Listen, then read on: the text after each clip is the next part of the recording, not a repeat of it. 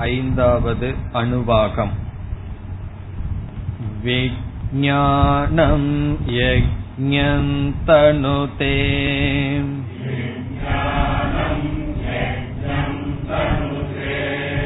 कर्माणि तनुतेऽपि च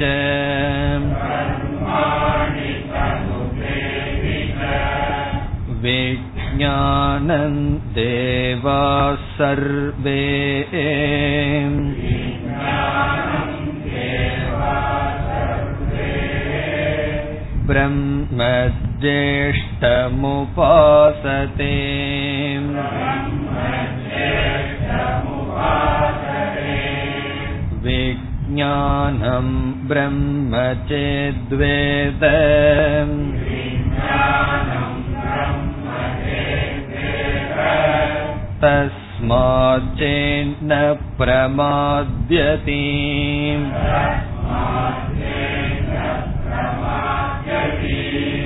शरीरे पाप्मनो हित्वा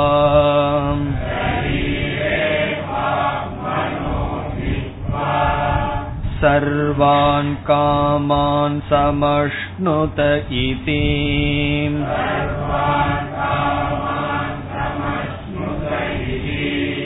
तस्यैष एव शारीर आत्मा।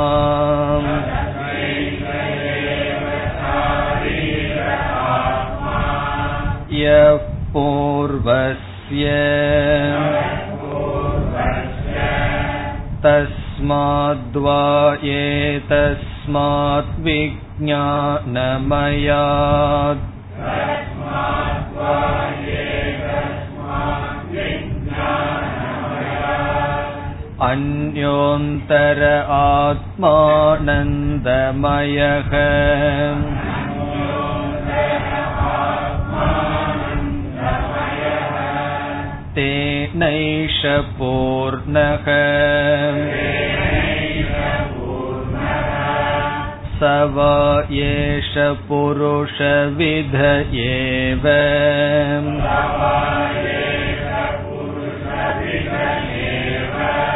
तस्य पुरुषविधताम्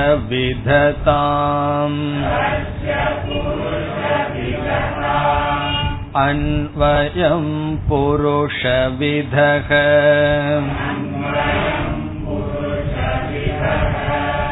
तस्य प्रियमेव शिरः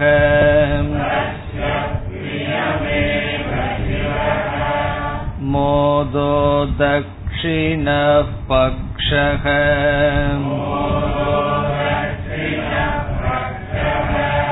प्रमोद उत्तरः पक्षः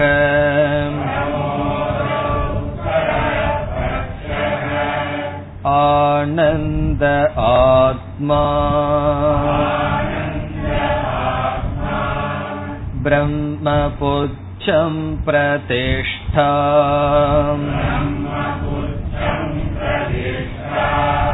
तदप्येष श्लोको भवति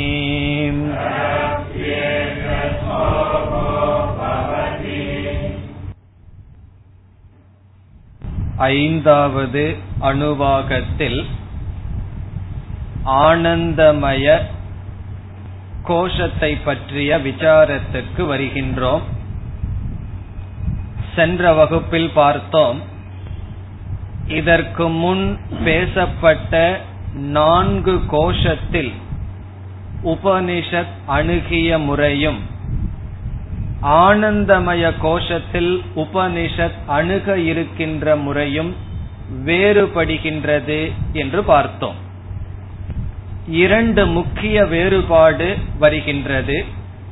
அதில் ஒரு வேறுபாடு ஆனது ஒரு கோஷத்தை பேசியதற்கு பிறகு அடுத்த கோஷத்துக்கு வருவதற்கு முன் சமஷ்டி வெஷ்டி ஐக்கியமும் சமஷ்டி வெஷ்டி உபாசனையும் பேசப்படும்.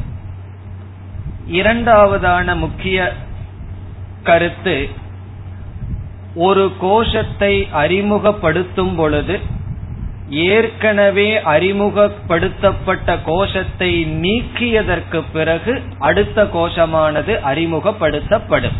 அடுத்த தத்துவமானது அறிமுகப்படுத்தப்படும். ஆனால் ஆனந்தமய கோஷத்தில் நமக்கு வியஷ்டி சமஷ்டி உபாசனை வரப்போவது கிடையாது.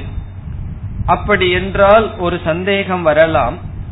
உபாசனைக்காகத்தானே ஷரீர கல்பனை செய்து ஆலம்பனம் செய்யப்படுகிறது. இங்கும் தட்சிண பக்ஷக உத்தர பக்ஷக என்ற ஆலம்பனம் கூறப்படுகிறதே என்றால் இங்கு பேசப்படுகின்ற ஆலம்பனம் வேறு காரணத்துக்காக பேசப்படுகிறது. அது என்ன காரணம் என்று இன்று நாம் பார்க்கலாம்.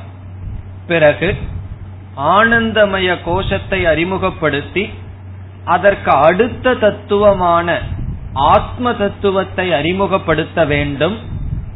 அப்படி என்றால் ஆனந்தமய கோஷத்தை நீக்கித்தான் ஆத்மாவை அறிமுகப்படுத்த வேண்டும். ஆனால் உபனிஷத் அவ்விதம் செய்ய போவது இல்லை. காரணம் என்ன? ஆனந்தமய கோஷத்தையும் நீக்கிவிட்டால் ஆத்மாவை விளக்குவதற்கு வேறு உபாயம் கிடையாது. ஆகவே இதில் நாம் முக்கியமாக புரிந்து கொள்ள வேண்டிய கருத்து ஆனந்தமய கோஷத்துக்குள்ளேயே ஆனந்த ஆத்மாவானது அறிமுகப்படுத்தப்படும். ஆத்ம தத்துவம் ஆனந்தமய கோஷத்திற்குள்ளேயே வர இருக்கின்றது. இதுவரை சென்ற வகுப்பில் பார்த்தோம். இனி அடுத்த விசாரத்தை நாம் ஆரம்பிக்கலாம். ஆனந்தமய கோஷம் என்றால் என்ன? இதில் மயக என்ற சொல்லுக்கும் பொருளை பார்த்தோம். விகாரம். விகாரம் என்றால் மாடிபிகேஷன் ஆனந்தத்தினுடைய விகாரம் ஆனந்தமய கோஷக. இப்பொழுது நாம் ஆனந்தத்தினுடைய விகாரம் என்றால் என்ன? ஆனந்தமய கோஷம் என்றால் என்ன என்று பார்க்க வேண்டும். மனோமய கோஷமானது கரண ஆத்மா என்று பார்த்தோம். விஞ்ஞானமய கோஷமானது கர்த்திரு ஆத்மா என்ற சொல்லில் பார்த்தோம். ஆனந்தமய கோஷத்துக்கு என்ன ஆத்மான்னு பார்த்தோம்? போக்திரு ஆத்மா என்று பார்த்தோம். கரண ஆத்மா கர்த்திரு ஆத்மா போக்திரு ஆத்மா என்ற சொல்லில் மூன்று கோஷங்களை பார்த்தோம். அடுத்த ரெண்டு கோஷத்துக்கு என்ன பேர்ல பார்த்தோம்? காரிய ஆத்மா என்று பிராணமய அன்னமயத்தை பார்த்தோம். அந்த காரிய ஆத்மாவை விட்டு விட்டு மனோமய விஞ்ஞானமய ஆனந்தமயத்தை எடுத்துக்கொண்டால் மனதில் தோன்றுகின்ற எண்ணங்கள் ஒரு கரணமாக இருந்து விதவிதமான எமோஷனல் உணர்வுகளாக இருந்தால் அது மனோமய கோஷத்தில் வரும். அதாவது வெறுப்பு அன்பு பொறாமை பயம் இந்த உணர்வுகளுடன் கூடிய விருத்தி எண்ணங்கள் மனோமய கோஷத்தில் வரும். பிறகு மனம் என்றால் என்ன? மனம் என்பது எண்ணங்கள் இருக்கின்ற ஸ்தானம்.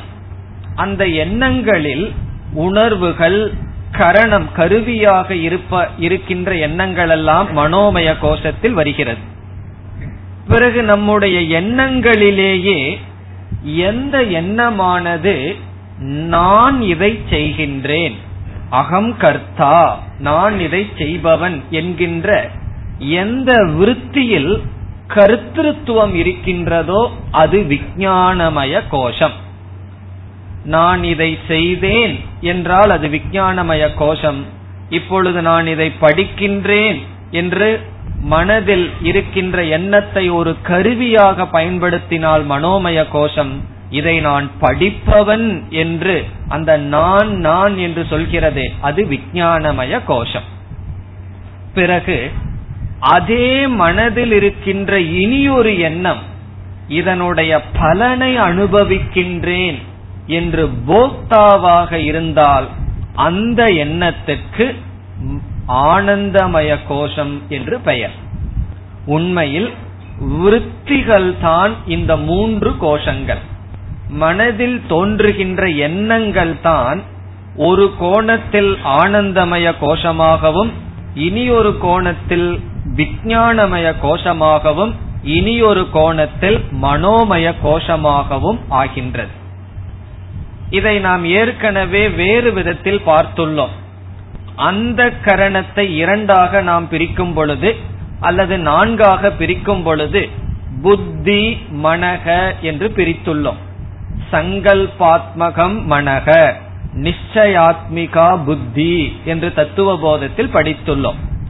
புத்தி என்று சொன்னாலும் மனம் என்று சொன்னாலும் எண்ணங்கள் தான் விற்த்திகள் தான். ஆனால் எது சந்தேகம் சங்கல்பம் இவைகளை செய்கின்றதோ அந்த எண்ணத்துக்கு மனம் என்றும் எந்த எண்ணமானது நிச்சயத்தை செய்கிறதோ அந்த எண்ணத்துக்கு புத்தி என்றும் படித்தோம்.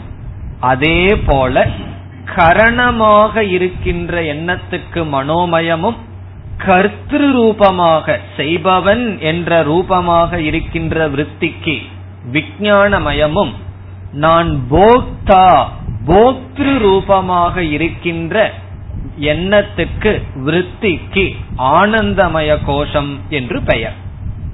இனி நாம் கர்த்திரு கரணத்தை விட்டுவிட்டு போக்திரு ரூபமான அந்த விருத்தியை பற்றி விசாரத்தை ஆரம்பிக்கலாம். இதில் ஏற்கனவே நாம் ஒரு கருத்தை பார்த்திருக்கின்றோம். ஆத்மாவானது சைத்தன்ய சொரூபம் ஞான சொரூபம்.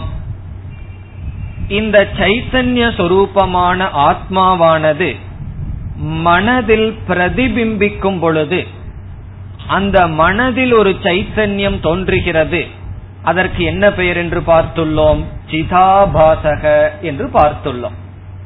இந்த மனதிற்கு ஆத்மாவினுடைய சைத்தன்யத்தை பிரதிபிம்பிக்கின்ற சக்தியானது இருக்கின்ற அதனால்தான் ஜடமான மனமானது சேதனமான மனதை போல் செயல்பட்டு வருகின்றது.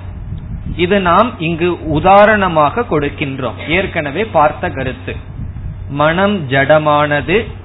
அந்த ஜடமான மனதிற்கு ஆத்மாவினுடைய சைத்தன்யத்தை பிரதிபிம்பிக்கின்ற சக்தியானது இருக்கின்றது. ஆனால் ஜடமான இந்த பிரபஞ்சத்திற்கு பூமிக்கோ இந்த டேபிள் சேர் முதலிய பொருளுக்கோ ஆத்மாவினுடைய சைத்தன்யத்தை பிரதிபிம்பிக்கின்ற சக்தி கிடையாது. மனதிற்குத்தான் அந்த சக்தி இருக்கின்றது. அது எப்படி மனதுக்கு மட்டும் அந்த சக்தி என்று கேட்டால் சூரியன் இருக்கின்றது. சூரியனுடைய பிரதிபிம்பமானது தூய்மையான கண்ணாடியில் தெரிகின்றது. ஆனால் மண்ணிலோ பாறையிலோ தெரிகின்றதா? இல்லை. பிறகு எதற்கு கண்ணாடியிலேயோ அல்லது தூய்மையான நீர்லேயோ சூரியனுடைய பிரதிபிம்பம் தெரிகிறது என்று கேட்டால் அந்த கண்ணாடி அவ்வளவு தூய்மையானதாக இருக்கிறது. ஆகவே சூரியனுடைய பிரதிபிம்பம் தெரிகிறது. அதே போல மனமானது சூக்ஷ்மம் ஆகவே சைத்தன்யமானது மனதில் மட்டும் வெளிப்படுகிறது. இது ஏற்கனவே பார்த்த கருத்து. இதே போல சைத்தன்யத்தினுடைய பிரதிபிம்பம் நாம் எப்படி படித்துள்ளோமோ அதே போல் தைத்திரிய உபனிஷத்தில் இனி ஒரு பிரதிபிம்பத்தை நாம் படிக்கின்றோம். உபனிஷத் அறிமுகப்படுத்துகிறது. நம்ம இதுவரைக்கும் அந்த வேறொரு பிரதிபிம்பத்தை நாம் விசாரம் செய்யவே இல்லை. அது என்ன பிரதிபிம்பம் என்றால் சைத்தன்யத்துக்கு சத் என்றும் சித் என்றும் ஒரு பெயர் ஆனந்தம் சுகஸ்வரூபம் என்றும் சைத்தன்யத்திற்கு அல்லது ஆத்மாவுக்கு பெயர். இப்ப ஆத்மா என்ன சொரூபமாக இருக்கின்றது? ஆனந்த சொரூபமாக இருக்கின்றது. இந்த ஆனந்த சொரூபமும் மனதில் பிரதிபிம்பிக்கின்றது.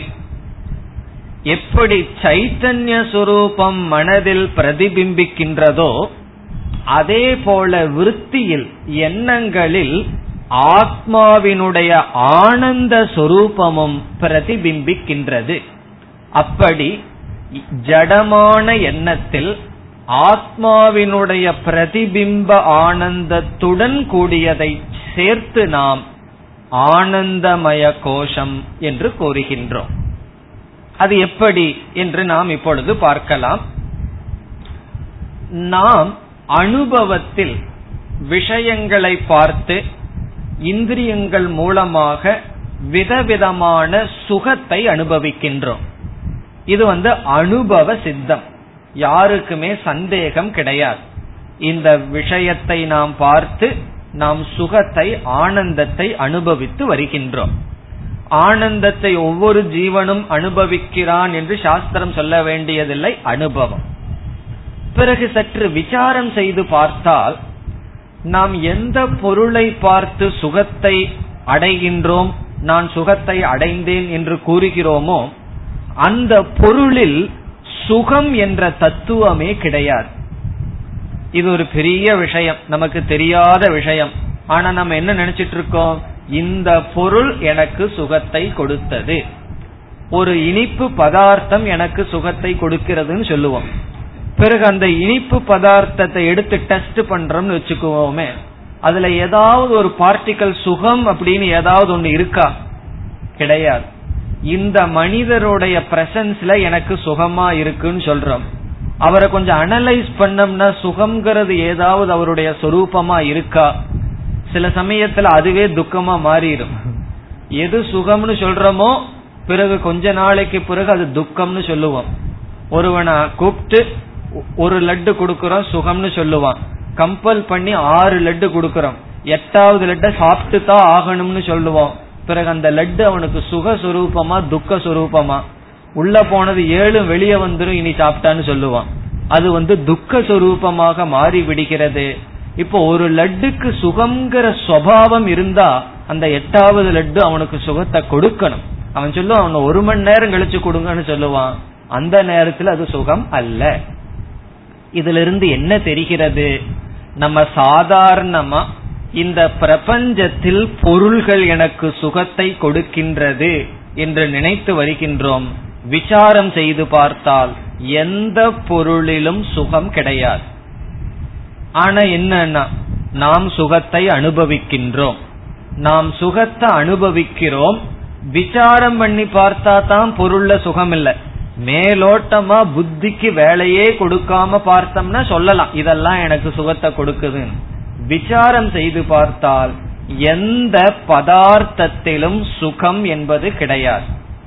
அனுபவத்தில் நாம் சுகத்தை அனுபவிக்கின்றோம். இதை வைத்துக்கொண்டு உபனிஷத் என்ன செய்கின்றது? அந்த சுகத்தினுடைய சோர்ஸ் அதனுடைய காரணத்தை ட்ரேஸ் அவுட் பண்ணணும். கண்டுபிடிக்க வேண்டும். எங்கிருந்து சுகம் வருகின்றது? சுகத்தினுடைய மூலம் என்ன? என்று விசாரம் செய்து பார்த்தால் நம்முடைய எண்ணங்கள் இருக்கின்றது. எண்ணங்கள் அதிகமாக சூக்மம் ஆக ஆக ஆத்மாவினுடைய சுகமானது அந்த எண்ணத்தில் அதிகமாக பிரதிபிம்பம் அடைகின்றது. இப்ப நமக்கு மனதுல விதவிதமான எண்ணங்கள் இருக்கின்றது.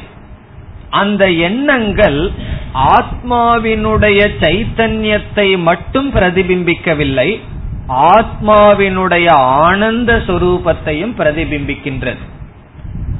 அதே சமயத்தில் நம்முடைய சுகத்தில் தாரதமியத்தை பார்க்கின்றோம். தாரதமியம்னா கிரடேஷன் இது எனக்கு கொஞ்சம் பிடிக்கும் இது எனக்கு அதிகமாக பிடிக்கும் என்று சுகத்தில் அதிகம் குறைவு என்பதையும் நாம் அனுபவிக்கின்றோம். இப்போ ஆனந்தம்ங்கிறத நம்ம அனுபவிக்கிறோம் ஒரு கருத்து. இரண்டாவது கருத்து அந்த ஆனந்தத்தில் கிரடேஷன் இருக்கின்றது. இது அதிக சுகம் இது குறைவான சுகம் இது மிக அதிகமான சுகம் என்கின்ற தாரதமியம் வேறுபாட்டையும் நாம் அனுபவிக்கின்றோம். இதற்கு என்ன காரணம் என்றால் சாஸ்திரம் கூறுகின்றது வெளியிருக்கின்ற பொருள்கள் அல்ல மனதில் இருக்கின்ற விற்த்திகள் எண்ணங்கள். அந்த எண்ணங்கள் தான் நமக்கு சுகத்தை கொடுக்கின்றன. பிறகு சில எண்ணங்கள் அதிகமான சுகத்தை கொடுக்கின்றது சில எண்ணங்கள் குறைவான சுகத்தை கொடுக்கின்றது என்றால் ஆத்மாவினுடைய ஆனந்த சுரூபம் நம்முடைய ஜடமான எண்ணத்தில் பிரதிபிம்பிக்கின்றது. எப்படிப்பட்ட எண்ணம் இருக்கின்றதோ அதற்கு தகுந்தாற்போல் ஆத்மாவினுடைய பிரதிபிம்பமானது வெளிப்படுகிறது. ஆனந்தமானது வெளிப்படுகிறது. அதற்கும் ஒரு உதாரணத்தை பார்க்கலாம். ஒரு பல்ப் இருக்கின்றது அல்லது சூரிய ஒளி இருக்கின்றது. கண்ணாடி ஒன்று இருக்கின்றது.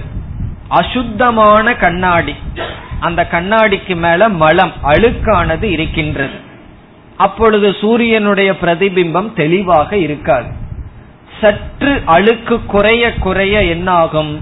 சூரியனுடைய பிரதிபிம்பம் அதிகரித்து கொண்டே வரும். மிகவும் தூய்மையாக இருந்தால் சூரியனுடைய பிரதிபிம்பமும் மிகவும் தூய்மையாக இருக்கும்.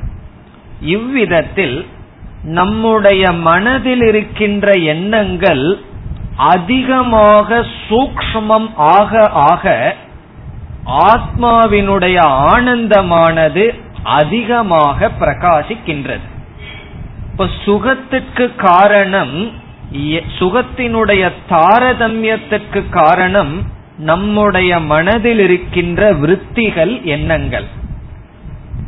அந்த விருத்திகள் சூக்ஷ்மம் ஆக ஆக ஆத்மாவினுடைய பிரதிபிம்பமானது அந்த விருத்தியில் தோன்ற நாம் சுகத்தை அனுபவிக்கின்றோம்.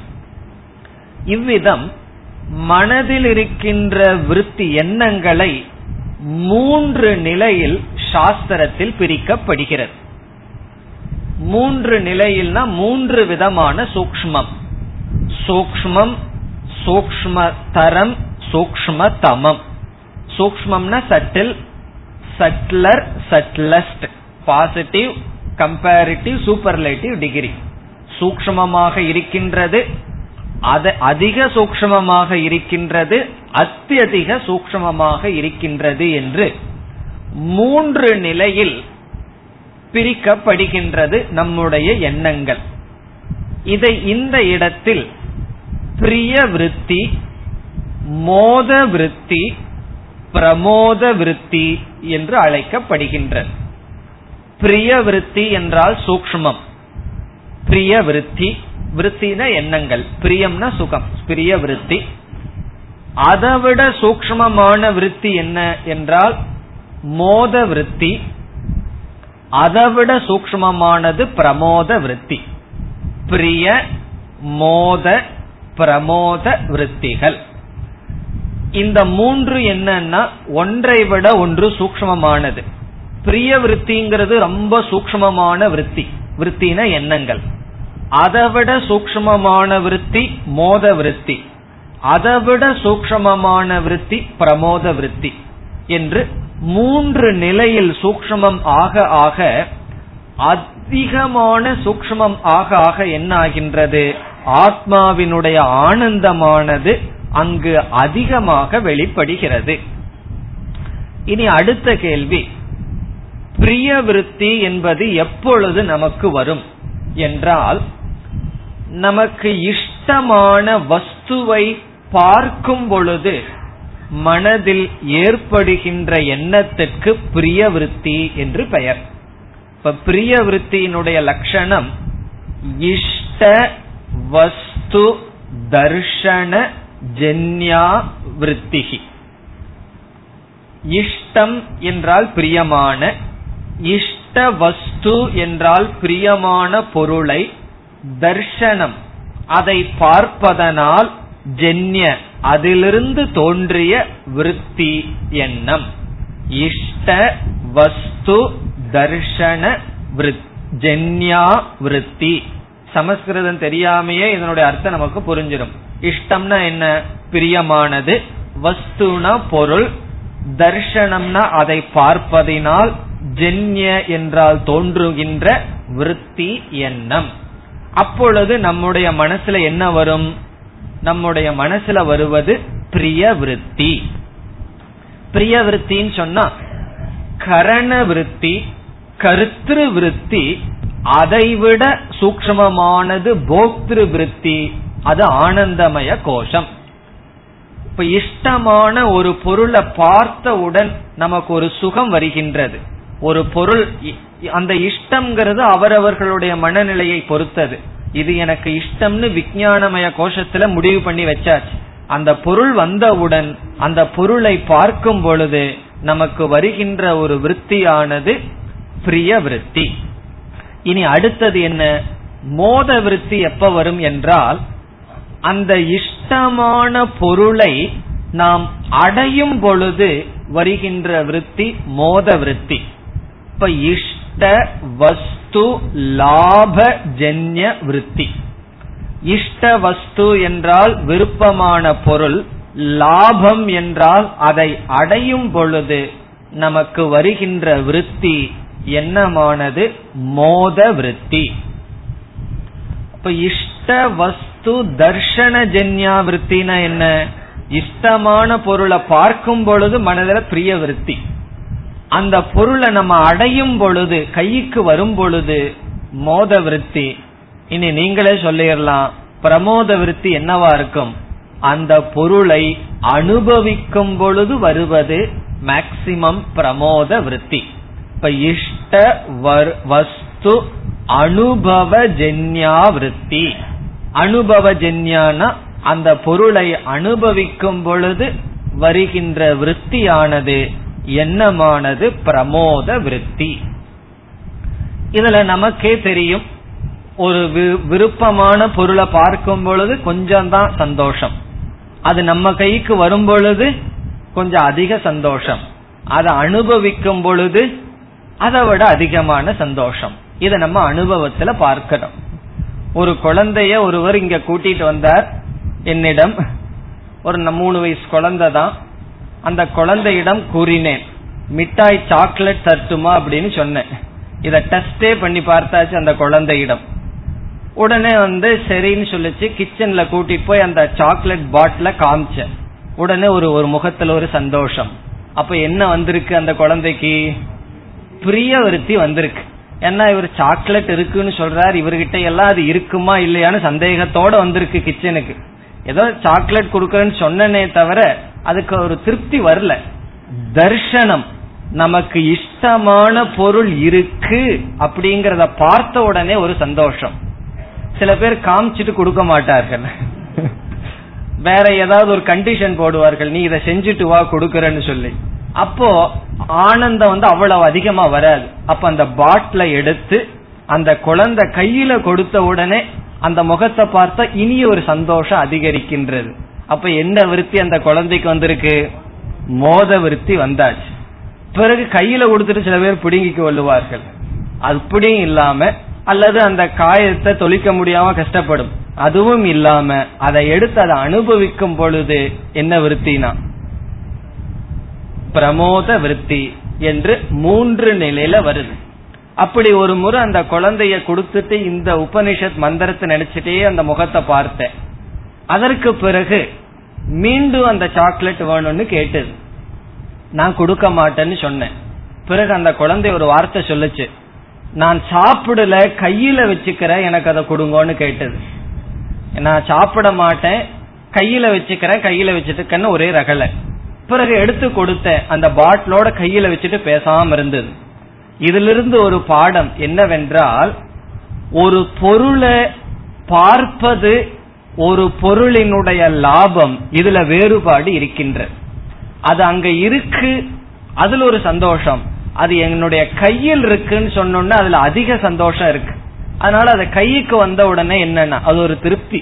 எப்ப வேண்டுமானாலும் நம்ம அனுபவிக்கிறதுக்கு தயாராக இருக்கின்றது. அது அதை விட ஆனந்தம்.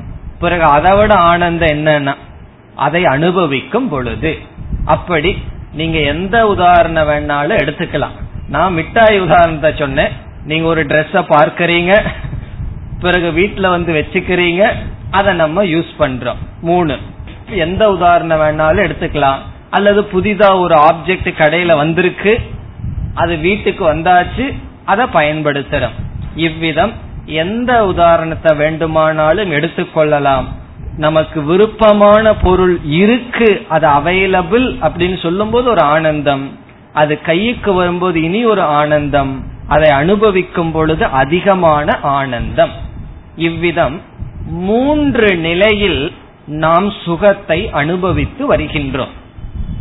இப்ப ஆனந்தமய கோஷம் என்று கூறினால் இந்த மூன்று விதமான விருத்தியும் அந்த விருத்திக்குள் இருக்கின்ற ஆனந்தமும் சேர்ந்து ஆனந்தமய கோஷம். இப்ப ஆனந்தமய கோஷத்தினுடைய லட்சணம் என்ன? பிரியமோத பிரமோத விருத்தி பிளஸ் இந்த மூன்று விதமான விருத்தியும் பிரதிபிம்ப ஆனந்தமும் ஆனந்தமய கோஷம். இப்ப ஈக்குவேஷன் சொல்லணும்னு சொன்னா சிம்பிள் ஈக்குவேஷன் போடணும்னா சூக்ம விருத்தி கூட்டல் பிரதிபிம்ப ஆனந்தக இஸ் ஈக்வல் டு ஆனந்தமய கோஷக. சூக்ம விருத்திங்கிற இடத்துல அதிக விளக்கம் வேணும்னா மூன்று விதமான பிரியமோத பிரமோத விருத்தி கூட்டல் இந்த மூன்று விருத்தியுடன் பிரதிபிம்ப ஆனந்தக இஸ் ஈக்வல் டு என்ன? ஆனந்தமய கோஷம். இப்ப ஆனந்தமய கோஷம் என்றால் விற்த்திகள் தான் எண்ணங்கள் தான். மிக மிக சூக்மமான எண்ணங்கள். அந்த சூக்மமான விருத்திக்குள்ள ஆத்மாவினுடைய பிரதிபிம்பம் இருக்கின்றது. பிறகு நாம எப்படிப்பட்ட ஆனந்தத்தை அனுபவிக்கணும் அனுபவிப்போம் என்றால் நமக்கு எப்படிப்பட்ட விருத்தி நமக்கு கிடைக்கின்றதோ அதனுடைய அடிப்படையில். இதில் நம்ம ஒரு பொருளையே அனுபவிக்கும் பொழுதுதான் நமக்கு பிரமோத விருத்தி வருகின்றது. ஒரு பொருள் லாபம் வரும் பொழுது நமக்கு என்ன விருத்தி வருகின்றது? மோத விருத்தி வருகின்றது. பிரியமான பொருளை பார்க்கும் பொழுது பிரிய விருத்தியானது வருகின்றது. இவ்விதம் உண்மையில் இந்த பொருளில் ஆனந்தம் இருப்பதுன்னு நம்ம சொல்றதுலயே அர்த்தம் இருக்கு. காரணம் என்ன? அந்த பொருள் நம்ம கண்ணுக்கு முன்னாடி வந்தா தான் விருத்தி வருது.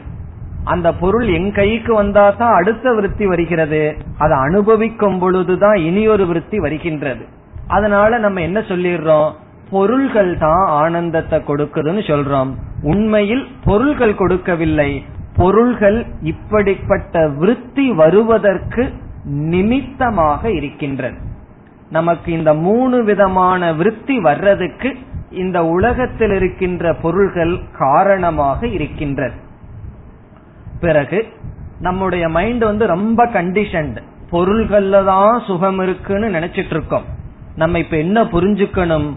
பொருள்கள்ல சுகம் இல்ல. இந்த விருத்தியில் இருக்கிற பிரதிபிம்பம் தான் சுகம்ங்கிறத நாம் புரிந்து கொள்ள வேண்டும். இனி இதைவிட இனி ஒரு முக்கியமான கருத்து பொருள்களில் சுகமில்லைங்கிறதை எப்படி நிரூபிக்க முடியும் என்றால் ஆழ்ந்த உறக்கத்தில் நம்ம துக்கமா இருக்கிறோமா சுகமா இருக்கிறோமா? ஆழ்ந்த உறக்கத்தில் ரொம்ப சந்தோஷமாக இருக்கின்றோம். எவ்வளவு பொருள்களை நம்ம அனுபவிக்கிறதுனால பாக்கிறதுனால இந்த சுகம் வருது? எந்த பொருளும் இல்லாமல் எந்த வஸ்துவும் நம்மிடம் இல்லாமல் ஆழ்ந்த உறக்கத்தில் சுகமாக இருக்கின்றோம். இதிலிருந்து என்ன தெரிகின்றது? ஆழ்ந்த உறக்கத்தில் வருகின்ற சுகம் எந்த பொருளிலிருந்தும் வரவில்லை. இல்லையே நான் யூஃபார்ம் பெட்ல படுத்துட்டு இருக்கேன் அதனாலதான் அப்படின்னு சொன்னா அந்த பெட்ல படுத்துட்டு இருக்கிறதுனால வர்ற சுகம் அது ஆழ்ந்த உறக்கம் அல்ல. நான் இப்படிப்பட்ட மெத்தையில உறங்கிக் கொண்டிருக்கின்றேங்கிற விருத்தி இருக்கிற வரைக்கும் நாம் உறங்கவில்லை என்று பொருள். இப்ப நம்ம உறங்கும் பொழுது இந்த பிரபஞ்சத்திலிருந்து விடுபடுறோம்.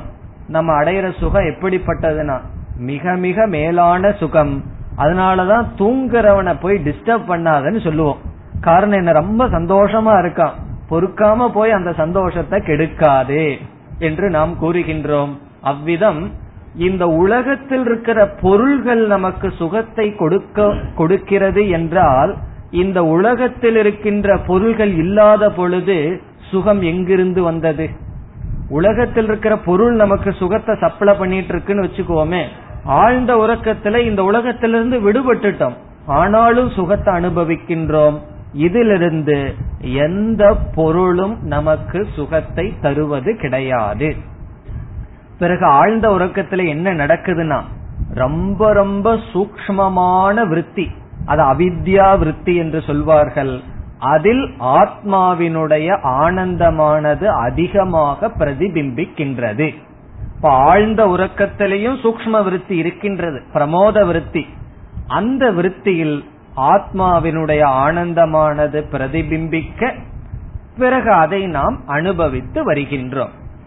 இப்பொழுது ஆனந்தமய கோஷம் என்று சொன்னால் மனதில் இருக்கின்ற சூக்மமான விருத்தி அதற்குள் இருக்கின்ற ஆனந்தம்.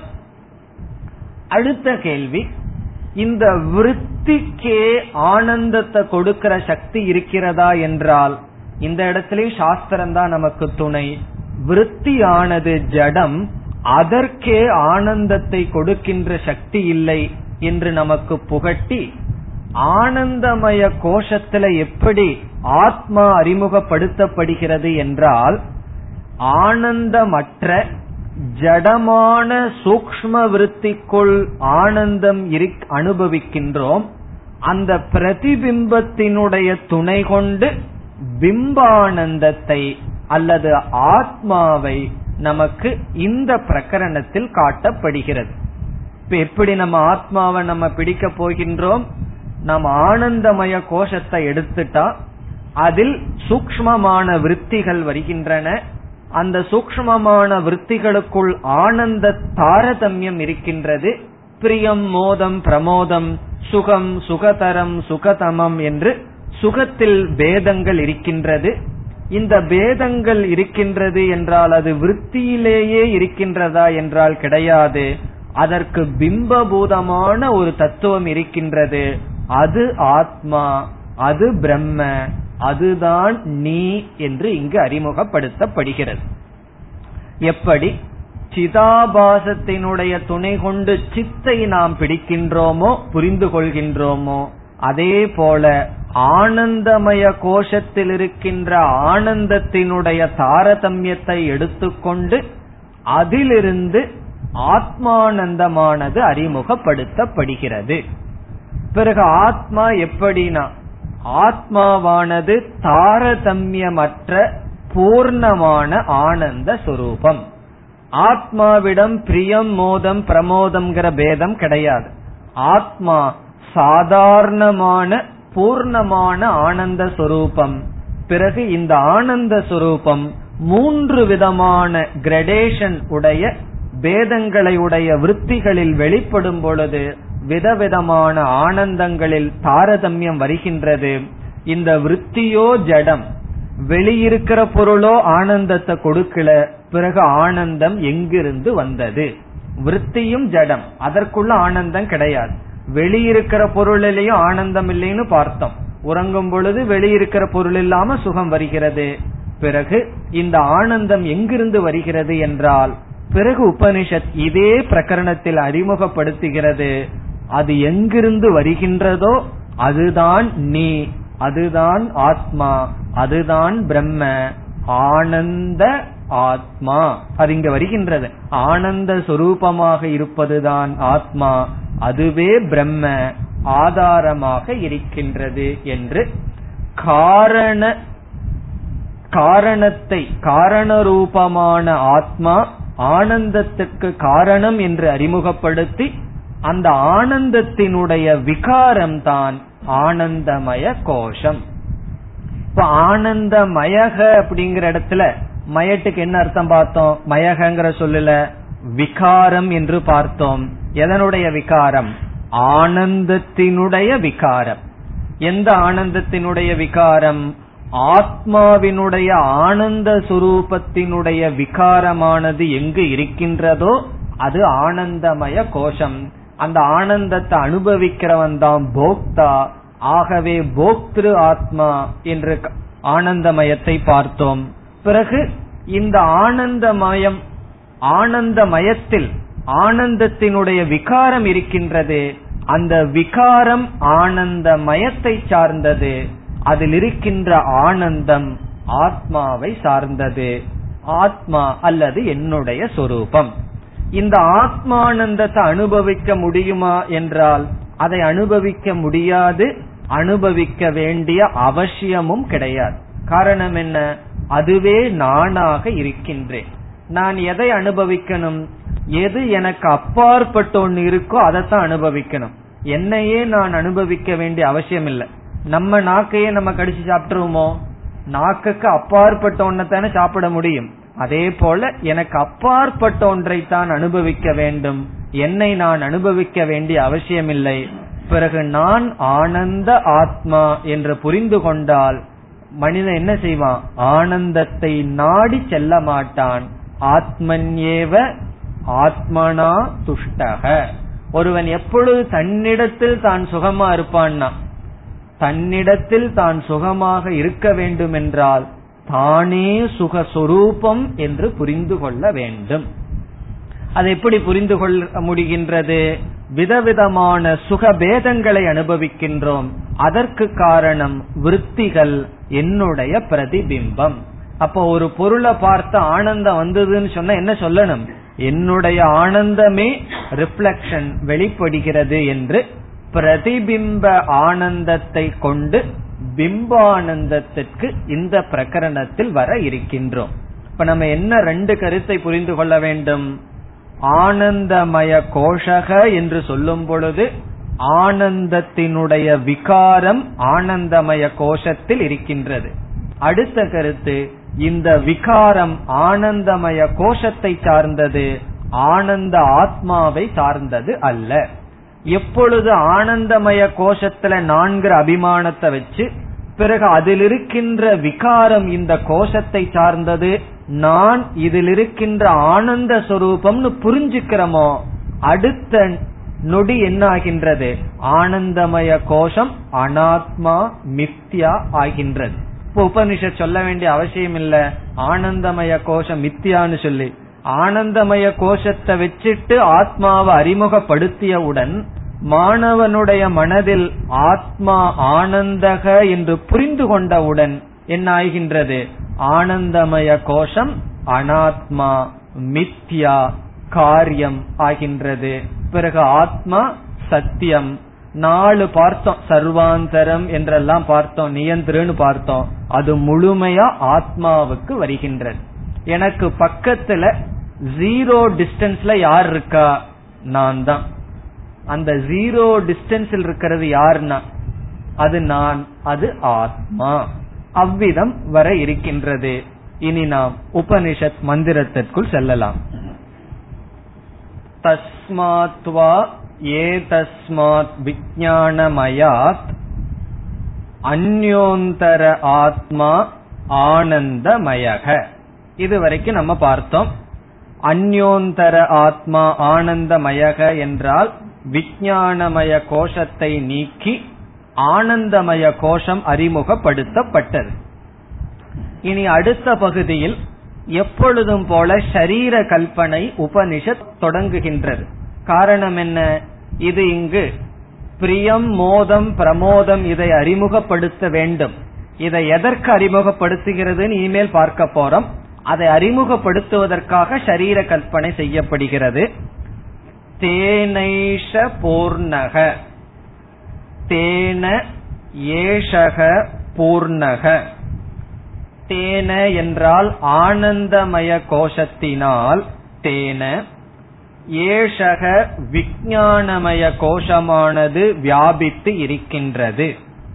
இதெல்லாம் நம்ம முன் பார்த்ததனுடைய அடிப்படையில் தான் தேன ஆனந்தமய கோஷத்தினால் ஏஷக விஞ்ஞானமய கோஷமானது நிறைவு பெறுகின்றது வியாபிக்கப்பட்டுள்ளது. சவா ஏஷ புருஷவித ஏவ. சகவை ஏஷக என்பது ஆனந்தமயத்தை குறிக்கின்றது. அந்த இந்த ஆனந்தமயமானது புருஷவிதக மனிதனுடைய சரீரத்தை போல. புருஷ ஆகாரக. விதகன அந்த சரீரத்தை போல. பிறகு எதனுடைய சரீரத்தின் அடிப்படையில்? தஸ்ய புருஷ விததாம். தஸ்ய புருஷ விததாம் விஞ்ஞானமய கோஷத்தினுடைய சரீர அமைப்பில் இதுவும் சரீர அமைப்பை உடையது. தஸ்ய விஞ்ஞானமய கோஷஸ்ய புருஷ விததாம். மனிதனுடைய உருவை அணு ஒட்டி அதனுடைய அடிப்படையில் அயம் புருஷ விதக. அயம் ஆனந்தமய கோஷக புருஷ விதக. இதெல்லாம் நம்ம ஏற்கனவே பார்த்துட்டு வந்த கருத்து தான் ஒவ்வொரு கோஷத்துக்கு இப்படித்தானே பார்த்துட்டு வந்தோம். அப்படி விஜயானமய கோஷத்துக்கு எப்படி மனித சரீரம் கிடைச்சது? அது மனோமய கோஷத்தினுடைய அடிப்படையில் இருக்கு. மனோமய கோஷத்துக்கு எப்படி மனித சரீரம் உருவம் கிடைச்சது? பிராணமய கோஷம் பிராணமய கோஷத்துக்கு எப்படி கிடைச்சது? அரூபமாச்சேன்னா அன்னமய கோஷம் இப்ப அன்னமய கோஷத்துக்குள்ள இருக்கிறனால பிராணமயத்துக்கும் இந்த உடல் போல உருவம் மனோமயத்திற்கும் விஞ்ஞானமயத்திற்கும் ஆனந்தமயத்திற்கும் இதுவரை ஷரீர கல்பனா. இந்த ஷரீர கல்பனா இதற்கு முன்னாடி எதற்கு செய்யப்பட்டது என்றால் உபாசனைக்காக செய்யப்பட்டது. இனி எதற்கு செய்யப்படுகிறது? பிரிய மோத பிரமோதம் என்கின்ற இந்த மூன்றை அறிமுகப்படுத்துகிறது. இப்ப ஆனந்தமய கோஷத்துக்கு நம்முடைய சரீரத்தை போல உருவம்னு சொன்னா அதனுடைய வலது பக்கம் என்ன இடது பக்கம் என்ன தலைப்பகுதி என்ன? தஸ்ய பிரியமேவ சிரக. தஸ்ய ஆனந்தமயத்துக்கு பிரியம் ஏவ சிரக. பிரிய விருத்தியானது தலைப்பகுதி. இந்த இடத்துல பிரியம் என்றால் என்ன? பிரிய விருத்தி நம்ம பார்த்தோம். இஷ்ட வஸ்து தர்ஷன ஜன்ய விருத்தி பிரிய விருத்தி நமக்கு விருப்பமான பொருளை பார்ப்பதனால் மனதில் தோன்றுகின்ற சுகம். அது சிறக தலைப்பகுதி. மோதக தக்ஷிண பக்ஷக. அந்த பொருளை அடைவதனால் வருகின்ற சுகம் மோதக. மோதக என்றால் மனதில் வருகின்ற சூக்மமான விருத்தி. தக்ஷிண பக்ஷக வலது பக்கம். பிரமோதக உத்தர பக்ஷக. பிரமோதக என்றால் அந்த பொருளை அனுபவிப்பதனால் வருகின்ற விருத்தி. இடது பக்கம் உத்தர பக்ஷக. இதோட நம்ம ஒரு புல் ஸ்டாப்ப வச்சுக்கணும். இந்த மூன்றில் எதற்கு பிரிய விருத்திய போய் தலையில சொல்லணும்? தட்சிண பட்சத்துக்கு மோத விருத்தி உத்தர பட்சத்துக்கு பிரமோத விருத்திங்கிற கேள்விக்கெல்லாம் பதில் கிடையாது. பிரமோத விருத்தி தானே அதிகம் அதைத்தானே தலைன்னு சொல்லணும் அப்படிங்கிற விசாரம் கிடையாது. இங்க எதற்கு இது அறிமுகப்படுத்தப்பட்டது என்றால் ஆனந்தமய கோஷத்தில் தாரதமியமான ஆனந்தம் இருக்கின்றது என்பதை காட்டுவதற்காக. இங்கு பிரியம் மோதம் பிரமோதம் என்கின்ற மூன்று விதமான கிரடேஷன் தாரதமியமானது ஆனந்தமய கோஷத்தில் இருக்கின்றது. அது மட்டுமல்ல இந்த தாரதமியம்னு சொன்னாவே விகாரம். ஆனந்தமய கோஷத்தில் விகாரமானது இருக்கின்றது. என்பதை காட்டுவதற்காக. இந்த மூணு வந்து உபனிஷத் உதாரணமா சொல்லுது. நான் நாலாவது இடையில ஒன்னு சேர்த்திக்குவேன் அப்படிப்பட்ட விருத்தி சுகம் இருக்குன்னா சேர்த்திக்கலாம். நம்மளுடைய கருத்து என்ன? ஆனந்தமய கோஷத்தில் ஆனந்தத்தில் தாரதமியம் இருக்கின்றது. சுகத்தில் தாரதமியம் இருக்கின்றது. நம்ம எதை பார்த்தாலும் இது எனக்கு பிடிச்சிருக்கு இது கொஞ்சம் அதிகமா பிடிச்சிருக்கு இது அதை விட அதிகமா பிடிச்சிருக்குன்னு நம்ம சொல்றோமே. இப்ப சுகத்தில் தாரதமியம் இருக்கின்றது என்பதை உபனிஷத் அறிமுகப்படுத்த விரும்புகிறது. அதற்குத்தான் பிரியமோத பிரமோதத்தை அறிமுகப்படுத்த இந்த கல்பனையானது செய்யப்படுகிறது. உபாசனைக்காக அல்ல. இந்த மூன்றிலையும் என்ன செய்யப்பட்டது? நம்முடைய விருத்தி இருக்கின்றது மனதில் அந்த விருத்தியானது சூக்மம் ஆக ஆக சுகமானது அதிகரிக்கின்றது. விருத்திக்கோ சுயமாக சுகம் என்பது கிடையாது. நம்ம மனதில் இருக்கின்ற எண்ணத்துக்கு சுயமாக இயற்கையாக ஆனந்தம் கிடையாது.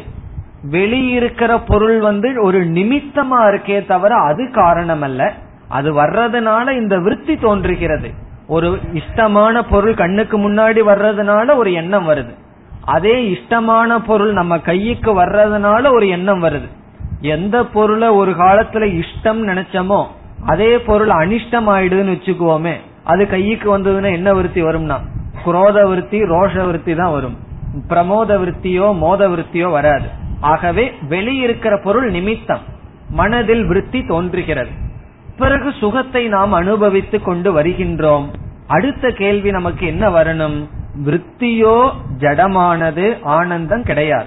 வெளியிருக்கிற விஷயத்திலையும் ஆனந்தம் இல்ல பிறகு ஆனந்தத்தினுடைய சோர்ஸ் எங்க? எங்கு இருந்து இந்த விற்த்திக்குள் ஆனந்தம் வருகிறது? அடுத்த பகுதி. ஆனந்த ஆத்மா. ஆத்மா ஆனந்தக. இந்த இடத்தில் ஆத்மா என்பது சாதாரணமான காரணம். சாமான்யமான ஆனந்தமானது சுரூபமாக ஆத்மாவாக இருக்கின்றது. இதற்கு முன்னாடியெல்லாம் ஆத்மாங்கிற சொல் என்ன அர்த்தத்துல பார்த்தோம்? உடலினுடைய மைய பகுதிய ஆத்மா என்றும் உடலினுடைய கீழ்ப்பகுதியை புச்சம் பிரதிஷ்டான்னு பார்த்தோம். இந்த இடத்துல கவனமா எழுதிக்கணும். ஆத்மா என்பது சரீரத்தில் இருக்கிற அவயவம் அல்ல.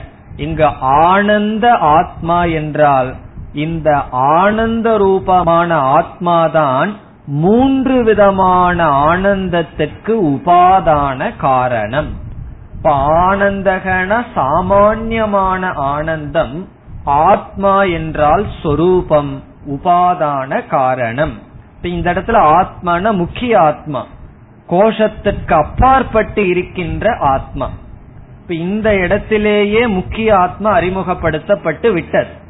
இதற்கு அடுத்த பிரகரணத்திற்கு ஆத்மாவுக்கு போக கூடாது போக வேண்டிய அவசியம் இல்லை ஆனந்தமய கோஷ பிரகரணத்திலேயே ஆத்மா வரும்னு சொன்னமே அந்த ஆத்மா தான் இங்கு வருகின்றது. ஆனந்தக ஆத்மா.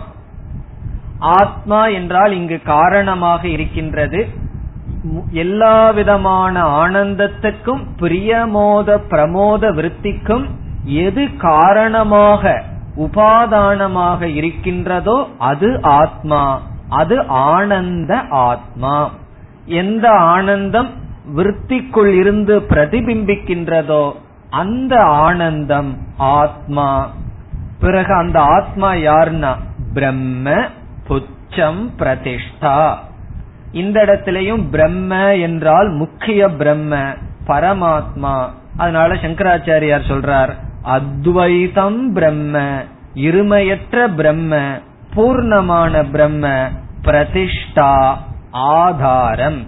இது ஆத்மா இதுவே பிரம்ம. இப்ப எல்லாம் சேர்ந்து பார்த்தா ஆனந்த ஆத்மா பிரம்ம. அந்த எப்படிப்பட்டதாக இருக்கின்றது? ஆனந்தமய கோஷத்துக்கு ஆனந்தத்தை கொடுப்பதாக இருக்கின்றது. அப்படி கொடுக்கின்ற ஆத்மாவே பிரம்ம. புச்சம் பிரதிஷ்டா. புச்சம் என்றால் புச்சத்தை போல் ஆதாரம் பிரதிஷ்டா என்றால் அதிஷ்டானம். இதுவே ஆத்மா ஆதாரம் இதுவே பிரதிஷ்டா.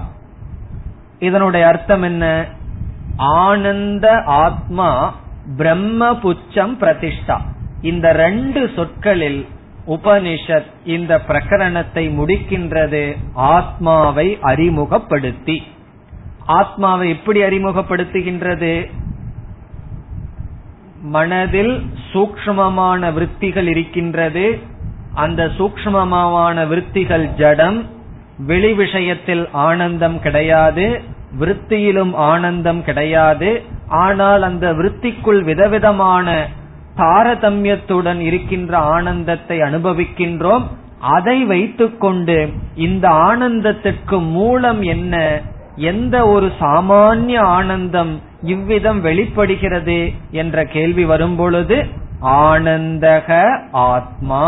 ஆத்மாதான் அது ஆனந்தமாக இருந்து கொண்டு விதவிதமான தாரதமியத்துடன் இருக்கின்ற ஆனந்தமாக தெரிகிறது. பிறகு அதுவே பிரம்ம தத்துவமாக இருக்கின்றது.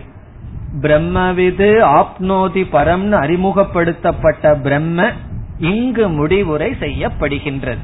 எங்கு அறிமுகப்படுத்தப்பட்டது? சூத்திர வாக்கியத்தில் அறிமுகப்படுத்தப்பட்ட பிரம்ம தத்துவம் அத்தியாரோப அபவாதத்தில் இந்த இடத்தில் முடிவுரை செய்யப்படுகிறது. பிரம்ம பிரதிஷ்டா. பிரதிஷ்டா என்றால் ஆதாரமாக இருக்கின்றது. பிறகு உபனிஷத் அந்த பிரம்மத்தை எந்த இடத்துல அறிமுகப்படுத்தியது? வேற எங்காவது ஒரு லோகத்தில் இருக்கிற மாதிரி அறிமுகப்படுத்தவில்லையே. யோவேத நிகிதம் குகாயாம் என்று சொன்னது போல நம்முடைய மனதிற்குள்ளேயே ஒவ்வொரு ஆனந்தத்திற்கும் ஆதாரமாக இருக்கின்றது. அப்போ சத்தியம் ஞானம் அனந்தம் பிரம்மன்னு சொல்லி யோவேத நிகிதம் குகாயாம் நம்முடைய குகைக்குள்ளேயே அந்த ஆத்ம தத்துவத்தை புரிந்து கொள்ள வேண்டும் அறிமுகப்படுத்தி பிறகு எப்படி முடிக்கின்றது? ஒவ்வொரு விதமான ஆனந்தத்திற்கும் விதமான சுகத்திற்கும் காரணமாக பிம்ப ரூபமாக ஆத்ம ரூபமாக அந்த பிரம்மத்தை புரிந்து கொள்ள வேண்டும். பொதுவா மற்ற உபனிஷத்திலே எல்லாம் மனதிற்குள் சைத்தன்ய ரூபமா புரிந்து கொள்ளணும்னே படிச்சுட்டு வருவோம். இந்த தைத்திரிய உபனிஷத்தை மட்டும் ஆனந்தத்தை முக்கியமாக வைத்துக்கொண்டு பேசுகிறது. இதற்கு பிறகு எட்டாவது வள்ளியில் ஒரு பெரிய ஆனந்த மீமாம்சை வர இருக்கின்றது. நம்ம வந்து இப்ப சுருக்கமாக பார்த்துட்டோம். வெளி விஷயங்கள் ஆனந்தத்தை கொடுக்கலன்னு சொல்லி அதை உபனிஷத்து நிலைநாட்டும் எப்படி வெளி விஷயத்தில் ஆனந்தம் இல்லை. ஆனந்தம் என்பது விருத்தி. அந்த விருத்திக்கும் ஆதாரமாக இருக்கின்ற ஆத்மாதான் ஆனந்தம். இந்த கருத்தை நம்ம வந்து எப்படி பார்த்திருக்கோம்? சுருக்கமா பார்த்திருக்கோம். இது ஒரு பெரிய பிரகரணத்தில் இதே உபனிஷத்தில் எட்டாவது வள்ளியில் விசாரம் வர இருக்கின்றது. அங்கு இதே கருத்து விளக்கப்படும். இப்ப இந்த உபனிஷத்துல எடுத்துக்கொண்ட முறை என்ன? அந்த முறைய பிரக்ரியா என்று சொல்வார்கள். பிரக்ரியான மெத்தட் ஆஃப் கம்யூனிகேஷன் எந்த பிரக்ரியா எந்த முறையில் உபனிஷத் ஆத்மாவை அறிமுகப்படுத்தியது? ஆனந்தத்தை எடுத்துக்கொண்டு அறிமுகப்படுத்தியது. சர்வான் காமான் சமோஷ்ணுதே விபஸ்சிதான் சொல்லி அந்த பிரயோஜனமும் நமக்கு முடிவடைகின்றது. என்னன்னா பிரம்மவித் ஆப்னோதி பரம் பரம்னா ஆனந்தம் அல்லது பிரம்ம. இவ்விதம் ஒன்றாவது அணுவாகத்தில் ஆரம்பித்து இந்த அணுவாகத்தில் ஆத்மாவை அறிமுகப்படுத்தி முடிவடை செய்கின்றது. ஆனா உபனிஷத்து வந்து மீண்டும் இந்த ஆனந்த விசாரத்தை பிறகு செய்ய இருக்கின்றது. இனி கடைசி சொல்ல என்ன? ததப்பேஷ ஸ்லோகோ பவதி. இந்த அர்த்தத்திலும் ஸ்லோக பவதி. அடுத்த அணுவாகத்தில் சொல்ல இருக்கின்ற ஸ்லோகம் வர இருக்கின்றது. ததபி என்றால் இந்த அர்த்தத்தில் என்றால் ஆனந்தமய கோஷ அர்த்தத்தில் அல்ல. ஆனந்த ஆத்மாவை பற்றி பேசுகின்ற அர்த்தத்தில். ஒவ்வொரு கோஷத்திலையும் அந்தந்த கோஷத்தை விளக்குகின்ற ஸ்லோகம் வந்தது. இனி ஆனந்த ஆத்மாவை பற்றி பேசுகின்ற ஸ்லோகமானது அடுத்த அணுவாகத்தில் வர இருக்கின்றது என்று இந்த அணுவாகம் முடிவடைகிறது ஓம் போர் நமத போர் நமிதம் போர் போர் நமுதச்சதேம் पूर्णस्य पूर्णमादाय पूर्णमेवावशिष्यते ॐ शान्ति शान्ति शान्तिः